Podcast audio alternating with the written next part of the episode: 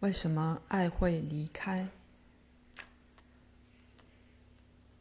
现在人的生活方式引起了很多问题，我们却被严格禁止讨论这些问题，但不讨论就无法解决。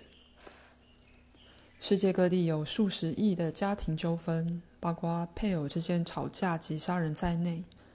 在所谓的文明国家中，八成的已婚年轻夫妇过没多久就离婚。离婚前都累积了长期的负面情绪和压力，孩子也过得不开心。事实上，过去数千年来，世界各地想以爱结合的人之间发生过成千上万场局部冲突，双方用最残酷的方式打击对方，连后代子孙也这样。现代人似乎觉得这是理所当然的，并说这是很自然的事。爱本来就会来来去去，但总之，这种情况只是人造世界的特色，与人的自然本质南辕北辙。这位泰加林隐士首次提到，年轻人最初受彼此吸引，并不是爱，只是孕育这种伟大感受的一股悸动。而这种伟大感受会在三个要素合而为一时出现。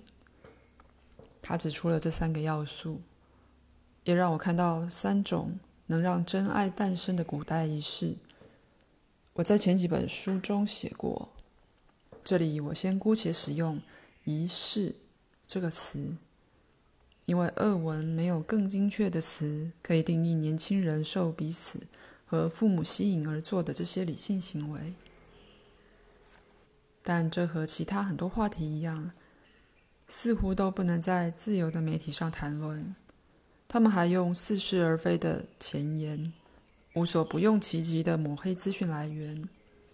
俄罗斯中央电视第一频道还有一档节目叫做《神秘的阿纳斯塔夏》，里面有些人处心积虑的把读完书中泰加林影视言论的人都说成疯子，真是可笑。看色情杂志、血腥动作片和暴力电影的人不是疯子，读有关爱、有关生活哲理的人才是疯子。这证明了现代社会的的确有某种力量正在酝酿社会灾难，锁定群众，并透过他们执行计划，利用他们不懂真相的无知。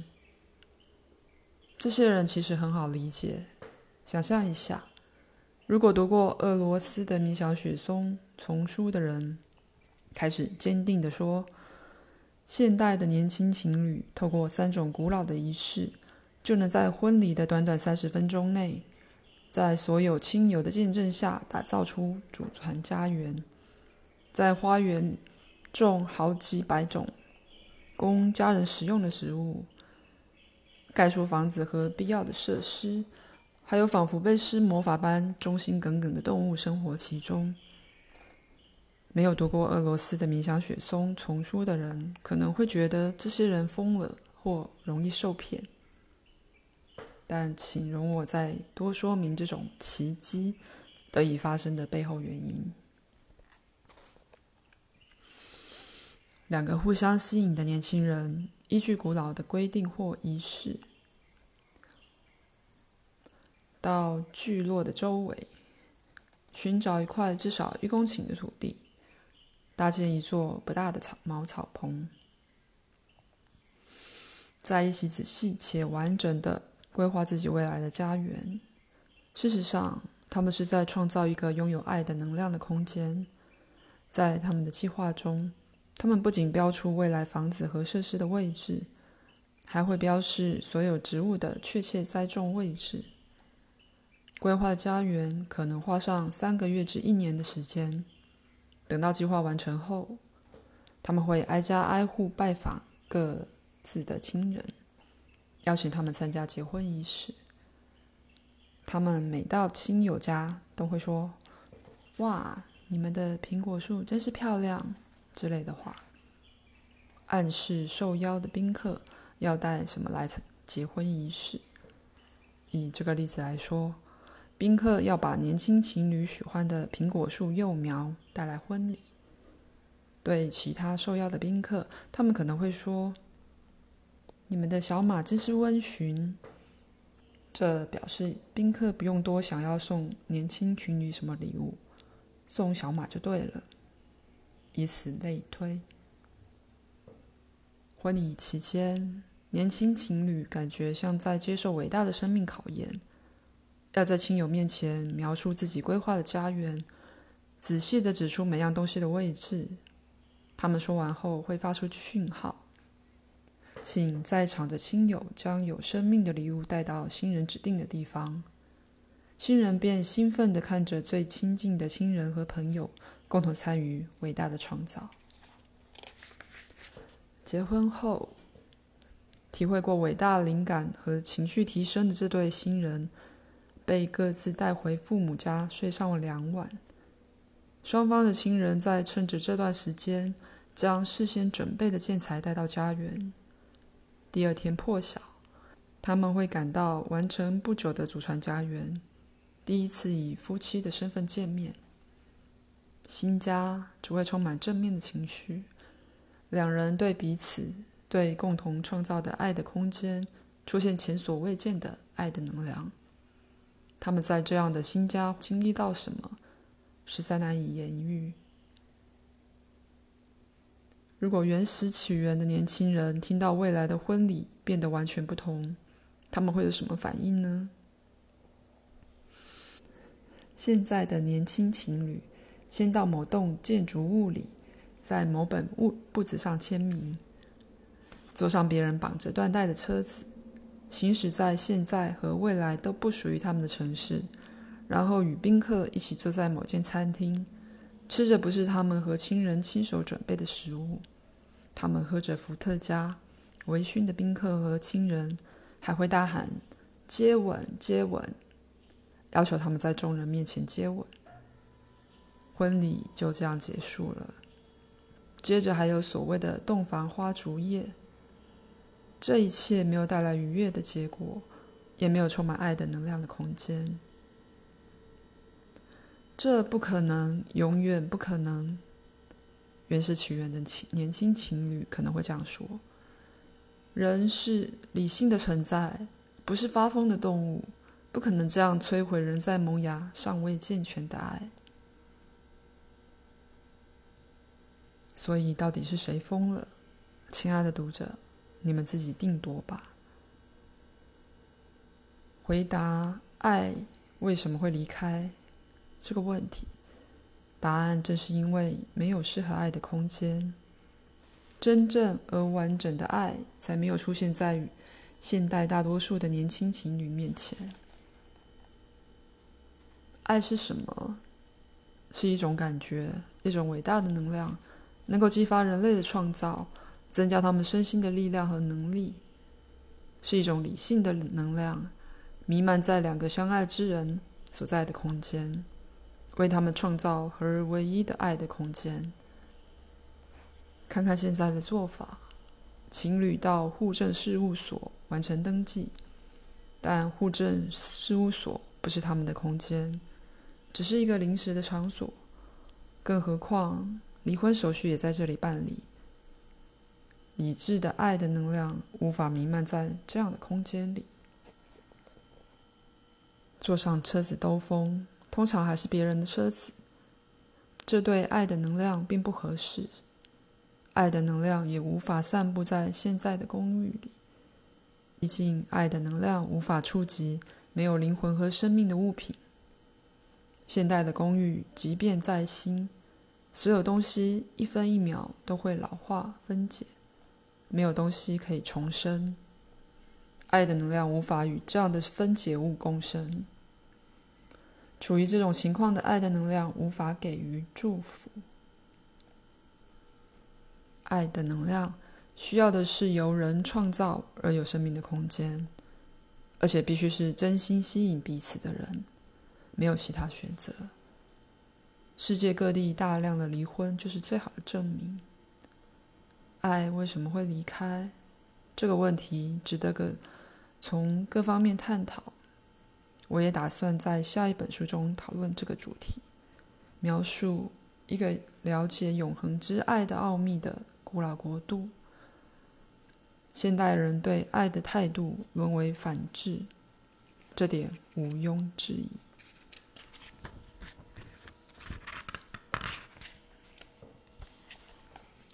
治理政府。影响众人的方式有很多种，包括政府在内。不过，其中最具影响力的非意象莫属。人民已经习惯各种荒谬的环境和意象，将其视为理所当然。现在就有一种意象，让人以为政府，包括制定和通过法律的国家杜马，本来就该坐落在大都会的中心。我们对此也见怪不怪了。但这合理吗？预言家在哪里获得启示？智者在哪里沉思？他们从哪里带来神圣的定律？摩西隐居西奈山时获得十诫十碑。基督在沙漠待了四十天。佛陀在树林深处修行好几年。穆罕默德在光明山的希拉山洞隐居数个月，很多哲学家和学者也都隐居数年，包括孔子、老子、康德、尼采等等。反观我们的国家杜马大楼在哪里？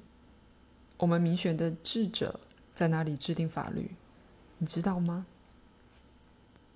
我们的国家杜马大楼位于车水马龙的快速道路交叉处。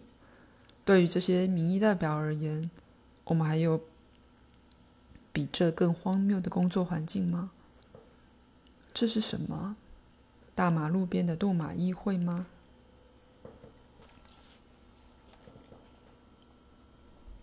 帝国垮台的原因，我可以举出好几个史实。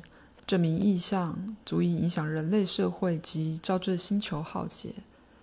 不过，对现代人，特别是俄罗斯人而言，最明显的例子非第二垮台和苏联解体莫属。星星之火可以燎原。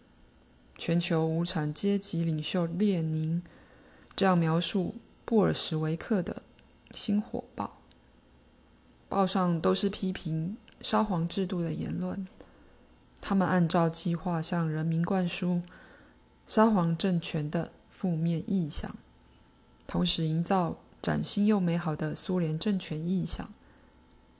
沙皇政权被人推翻，新的帝国苏联崛起，蓬勃发展，坐拥大量军力和核武。但短短七十年后，强大的苏联帝国就解体成多个独立的国家，这些国家对彼此也不友善。政治学家认为，签署解体协议的那政客，以及当时的政治和经济状况，都是经解体的主因。但只要仔细观察，就会发现这其实是意向造成的结果。回想一下索尔尼辛有关。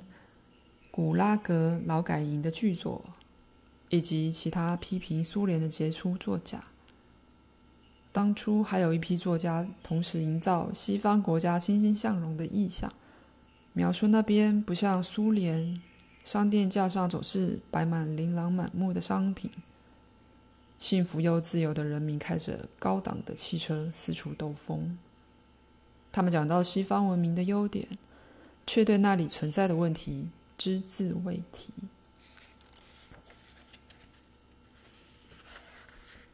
俄罗斯的未来被灌输在国民脑中和心中的意象左右。